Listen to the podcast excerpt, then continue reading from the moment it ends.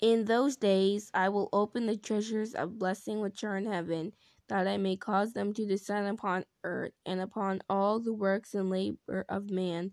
Peace and equity shall associate with the sons of men all the days of the world, and every generation of it. Hallelujah. This was the reading of Enoch 11.